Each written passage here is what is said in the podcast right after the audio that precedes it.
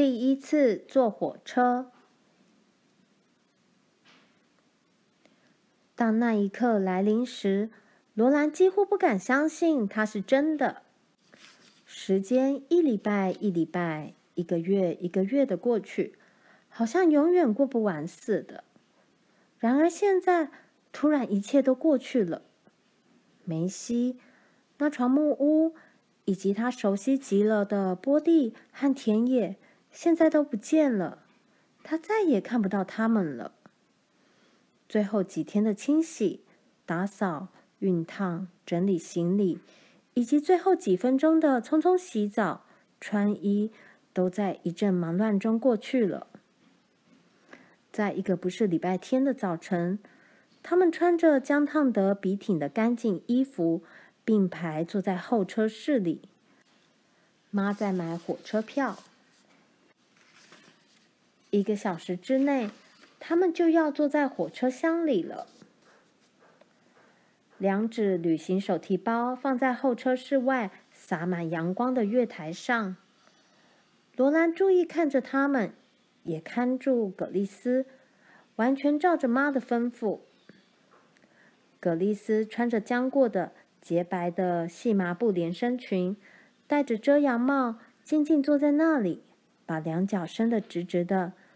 脚上穿着小小的新鞋。妈在售票窗口很仔细地从她的钱包里把钱数出来。坐火车旅行是很花钱的，他们坐篷车旅行从来不花一毛钱，何况在这个美丽的早晨，坐着篷车在从没跑过的路上旅行才开心呢。这是九月。天空中有一片片小小的云朵匆匆飘过。所有的女孩子现在都在学校里了，她们会看见火车轰隆隆的经过，而且知道罗兰坐在火车里头。火车跑得比马快，他们实在跑得太快了，常常因此撞毁。坐在火车上，你永远不晓得会发生什么事情。妈把火车票放进她那朱母贝做的钱包里，小心地把钱包上面的钢扣扣上。她穿着那件衣领和袖口有白色蕾丝的黑色连身裙，看来真是美丽。她戴的帽子是用黑麦草编的，窄窄的帽檐微微向上翘起，帽边还插了一只铃兰。妈坐下来，把葛丽丝抱到腿上。现在已经无事可做，只有等了。为了怕错过这班火车，他们早来了一个钟头。罗兰把她的衣服抚一抚平。这是一件棕色印花布连身裙，上面有一点一点红色的小花。她的棕发编成长辫子，垂在背后。辫尾绑了一个红色缎带蝴蝶结，她的帽子上也系了一圈红色缎带。玛丽的衣服是灰色印花布做的，上面有一朵朵蓝色的小花。她的宽边草帽上也扎了一圈蓝色缎带。在帽子下，她的短发向后梳，一条蓝色缎带像头箍一样扎在头上。他那双美丽可爱的蓝眼睛什么也看不见了，可是他居然对玲玲说：“不要动来动去，你会把衣服弄得乱七八糟的。”罗兰探头去看看坐在玛丽旁边的玲玲，玲玲穿着粉红色的衣服，身体又小又瘦，棕色的发辫和帽子上都系着红色的缎带。他可怜兮兮的红着脸，因为玛丽逮到他的毛病了。罗兰想要跟玲玲说：“坐到我这儿来，玲玲，随你怎么动都可以。”就在罗兰正要开口的时候，玛丽的脸亮了起来。她很高兴地说：“妈，罗兰也在乱动，我不用看就知道了。” 他是在乱动，没错，玛丽。妈说。玛丽满足的笑了。罗兰想到，他刚刚在心里跟玛丽作对，觉得很不好意思。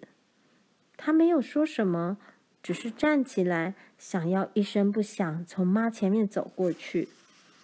妈只好提醒他：“罗兰，要说抱歉，借过。”妈，抱歉，借过。玛丽。抱歉，借过。罗兰很有礼貌地说，然后在玲玲身边坐下。玲玲坐在玛丽和罗兰中间，觉得安全多了。玲玲实在很害怕坐火车，当然她永远不会说出来的。可是罗兰知道。妈，玲玲怯生生的问道：“一定会来接我们的。”对不对？他会来接我们的。妈说，他得从营区驾车来，这要花掉他整天的时间。我们会在翠溪镇等他。他，他会在天黑前到那里吗？妈，玲玲问。妈说，希望如此。坐火车旅行可不像全家人一起坐篷车旅行，你没办法知道可能会发生些什么事。因此，罗兰很勇敢地说：“也许爸已经选好一块我们的放领地了，我们来猜猜看，那里是什么样子？”玲玲，你先猜。你猜过，换我来猜。他们没办法好好交谈。因为他们一直在等待，注意听有没有火车开来的声音。过了很久很久以后，玛丽说：“她想她听见了火车声。”接着，罗兰也听到了一阵微弱而遥远的嗡嗡声。她心跳得好快，几乎听不见妈在说什么。妈把葛丽丝抱在手上，另一只手紧紧牵着玲玲。罗兰，你和玛丽跟在我后面，小心点。火车来了，声音越来越响。他们站在月台上的手提包旁边，看着它开来。罗兰不知道他们该怎么把手提包搬上火车去。妈双手都没空，罗兰必须扶着玛丽。火车头前面的圆窗像一只巨大的眼睛，在阳光下闪亮。烟囱口张得大大的，冒出滚滚的黑烟。突然，一股白烟从黑烟中冒出来，接着汽笛发出一声又长又狂野的尖叫。这个轰然作响的东西朝他们笔直冲过来，越变越大，大的惊人。在巨响声中，每样东西都震动起来。接着，最可怕的时刻过去了。火车没有撞到他们，那些巨大的轮子轰隆隆的从他们身边驶过去。在一阵冲冲撞撞之后，一节节车厢和平台车停了下来。火车到了，但他们还得走进去里面才行。罗兰，妈尖声叫道：“你和玛丽小心一点。”“是，妈，我们很小心。”罗兰说。她焦急地带着玛丽跟在妈的裙子后面，一步一步的走过月台的木头地板。当妈的裙子停住不动，罗兰也叫玛丽停下来。他们走到火车最后一节车厢。车厢上有台阶通往里面。一个穿暗色西装、戴着帽子的陌生人帮抱着葛丽丝的妈登上台阶。嘿，他一把将玲玲举起，放到妈的身边。接着他说：“那些是你的手提包吗，女士？”“是的，谢谢。”妈说：“来吧，罗兰、玛丽。”他是谁呀，妈？玲玲问。罗兰扶着玛丽走上台阶，他们挤到一个小小的角落。那男人笑眯眯地挤过他们身边，手上拎着手提包，用肩膀推开了车门。他们跟着他从两排坐满人的红丝绒座椅之间走过。车厢两边的墙几乎全是用一扇扇坚固的窗子组成的。车里差不多跟外面一样亮，一方方的阳光斜斜地照着人和红色丝绒。妈在一张丝绒座椅上坐下，把葛丽丝抱到腿上，叫玲玲坐在她旁边。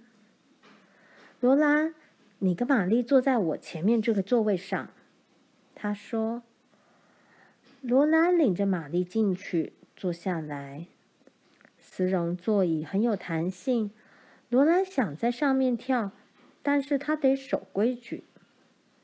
她小声地说：“玛丽。”这些椅子是红丝绒的。哦，我看看。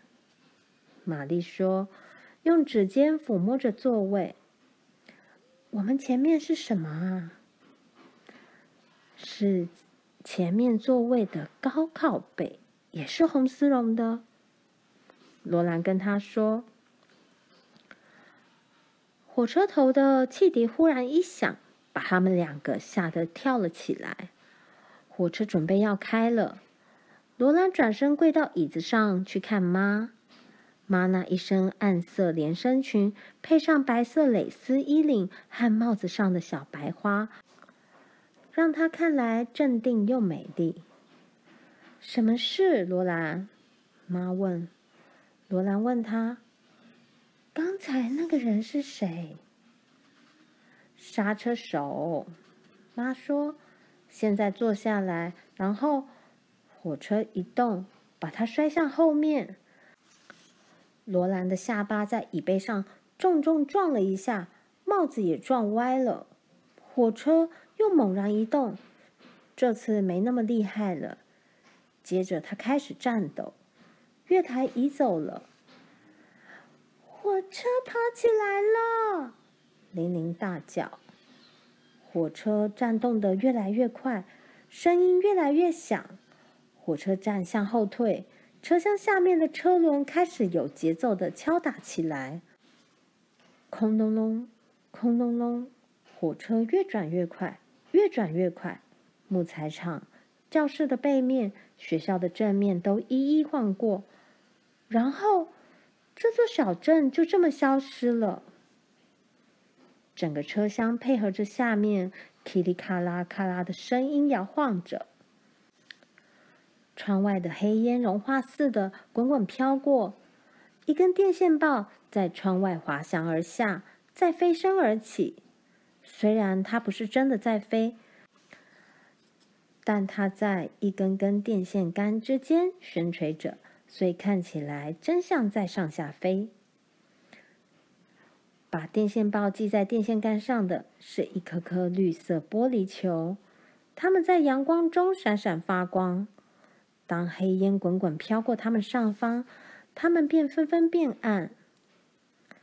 越过电报线向远方望去，草原、田野、零星散布的房屋及谷仓，一一从眼前掠过。它们移动的好快，罗拉还没有看清楚。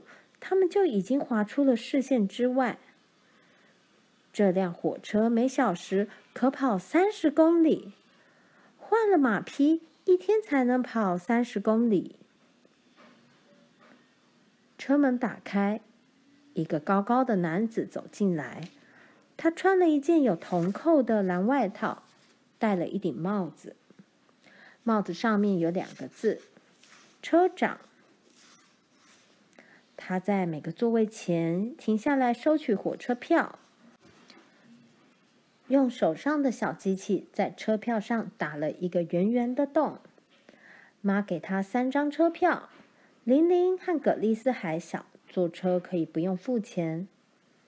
车长继续向前走，罗兰低声说：“哦，玛丽，他外套上有好多亮晶晶的铜扣子。”他的帽子上还写着“车长”两个字。他很高，玛丽说，他的声音是从高处传来的。罗兰想告诉他电线杆移动的有多快。他说，电报线在电线杆之间垂下来又升上去。他数着电线杆，一，咻，二，咻，三，他们移动的就是这么快。我明白了，我可以感觉得到。玛丽快乐地说：“在那个可怕的早晨。”当玛丽连照在眼前的阳光都看不见时，爸就说过：“罗兰必须代替玛丽看东西。”他说：“如果你愿意为玛丽看东西，以你这么灵活的眼睛和舌头，一定没问题。”罗兰答应了，所以他试着做玛丽的眼睛，而且几乎不必等玛丽开口要求他。帮我仔细看看，罗兰，拜托。车厢两旁都是窗子，一扇扇紧紧相连。罗兰说：“每扇窗子都是一片大玻璃，连窗子之间的木条也亮得像玻璃似的，打磨得好光滑。”哦，我明白了。玛丽用指尖去摸摸玻璃和光亮的木条。阳光从南面窗口斜射进来，形成一片片长方形的亮光，照在红丝绒座椅上和人们身上。阳光的一角在地板上一会儿伸长，一会儿又缩了起来。两边窗子的上方有发亮的木板，从两壁向上弯去。天花板中间有一条长长的天窗向外凸起。抬起头可以看到蔚蓝的天空。两边的大窗子外面，田野正掠过去。收割过的农田是黄色的，干草堆积在谷仓旁边。小树一丛丛的围绕在房子四周，红红黄黄的。我现在要看人了，罗兰继续喃喃地说。我们的前面有个头，头顶秃了一圈，两颊留着胡须。那人正在看报纸，根本不看窗外。在前面是两个戴帽子的年轻男人，他们拿着一张大大的白色地图，边看边讨论。我猜他们也是去寻找放领地的。他们的手看起来又粗又硬，一定是很好的工人。嗯。在前面是一个女人，她有一头亮黄色的头发，还有，哦，玛丽，那是一顶最耀眼的红色丝绒帽，还配上粉红色玫瑰花。就在这时候，有人从他们身边走过。罗兰抬起头来，继续说道：“有个瘦瘦的男人刚刚从旁边经过，他有硬硬的眉毛。”长长的胡子，喉结很大。他走得东摇西晃的，火车开得太快了。我不知道他是要……哦，玛丽，他把车尾墙上的一个小把手一转，水就流出来了耶！水流进一个洗杯里。啊，现在他在喝杯子里的水，喉结一跳一跳的。他用杯子去接水。他只把那个把手一转，水马上就流出来了。你想那会是？玛丽，他把小杯子放在一个小架子上面。现在他走回来了。那人从他们身边走过去以后，罗兰下定了决心。他问妈可不可以去喝点水，妈说可以的，所以他就走出去了。他走不直，火车左摇右晃的，让他站都站不稳。他得一路走，一路扶着椅背。终于，他走到了车尾，看着那个发亮的把手、出水管、小小的架子，以及放在架子上那亮晶晶的洗杯子。他只稍微把那个把手转一下，水就从出水管流下来了。他再把把手转回去，水就停了。杯子下面的架子上有个小洞，这是让泼出来的水流掉用的。罗兰从来没见过这么迷人的东西，它是这么的巧妙，这么的神奇。他真想一次又一次的把杯子装满水，不过这么做是在浪费水，因此他喝过水以后，只把杯子盛得半满，以免泼出来。然后很小心的把水端去给妈。玲玲和葛丽丝喝了水以后就不想再喝了，而妈和玛丽都不渴，因此罗兰只得把杯子放回原处。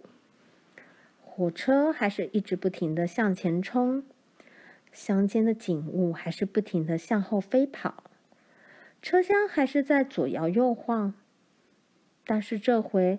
罗兰用不着去扶任何一张椅背就能走过去，他走的几乎跟车长一样稳。没有人会想到他以前从来没有坐过火车。接着，有个小男孩沿着走道走来，手臂上挽着一个篮子。他停下来，把篮子给每个人看。有些人从篮子里取出一些东西来，把钱交给他。当他走到罗兰这里时，罗兰看到篮子里装满一盒盒糖果，还有一根根长长的白色口香糖。这男孩把篮子里的东西拿给妈看，说：“又好又新鲜的糖果，太太，或者来点口香糖。”妈摇摇头，但男孩打开一纸盒子，露出里面的彩色糖果来。玲玲不知不觉渴望的深深吸了一口气。男孩把盒子摇晃一下，但是并没有把里面的糖果摇出来。这是很美丽的耶诞节糖果，有红的，有黄的，有红白条纹的。男孩说：“只要十分钱，太太，一角而已。”罗拉和玲玲都知道他们是吃不到这种糖果的，只好一直盯着他们看。忽然，妈打开了她的钱包，数出一个五分镍币和五个一分铜币，放进那男孩子手里。妈把那盒糖拿过来交给玲玲。那男孩子继续往前走以后。妈替自己找了个花这么多钱的理由。毕竟我们得庆祝一下第一次坐火车啊。葛丽丝在睡觉，妈说小宝宝不该吃糖果。妈自己只拿了一小块。接着玲玲跑到罗兰跟玛丽的座位上来，跟他们挤在一起。三个人把糖果分掉，每个人分到了两块。他们本来想只吃一块，把另一块留到第二天再吃。但是等第一块吃完后，罗兰又决定要尝尝第二块，然后玲玲也要尝尝她的第二块。最后玛丽也忍不住了，他们一点一点的把他们的糖果通通舔光。当汽笛发出悠长而响亮的声音时，他们还在舔手指头，然后火车慢了下来，越来越慢，越来越慢。一栋栋小屋的背面在车外缓缓的向后退去，大家都开始把他们的东西收一收，戴上帽子。接着，火车发出一阵可怕的强烈摇晃和碰撞，停了下来。这是正午时分，他们已经抵达翠西镇。女孩们，我希望那些糖果没有坏了你们吃午餐的胃口。妈说：“我们没有带午餐来呀，妈。”玲玲提醒她：“妈恍恍惚惚的回答：“嗯，我们会在旅馆吃午餐。来吧，罗兰，你和玛丽小心点。”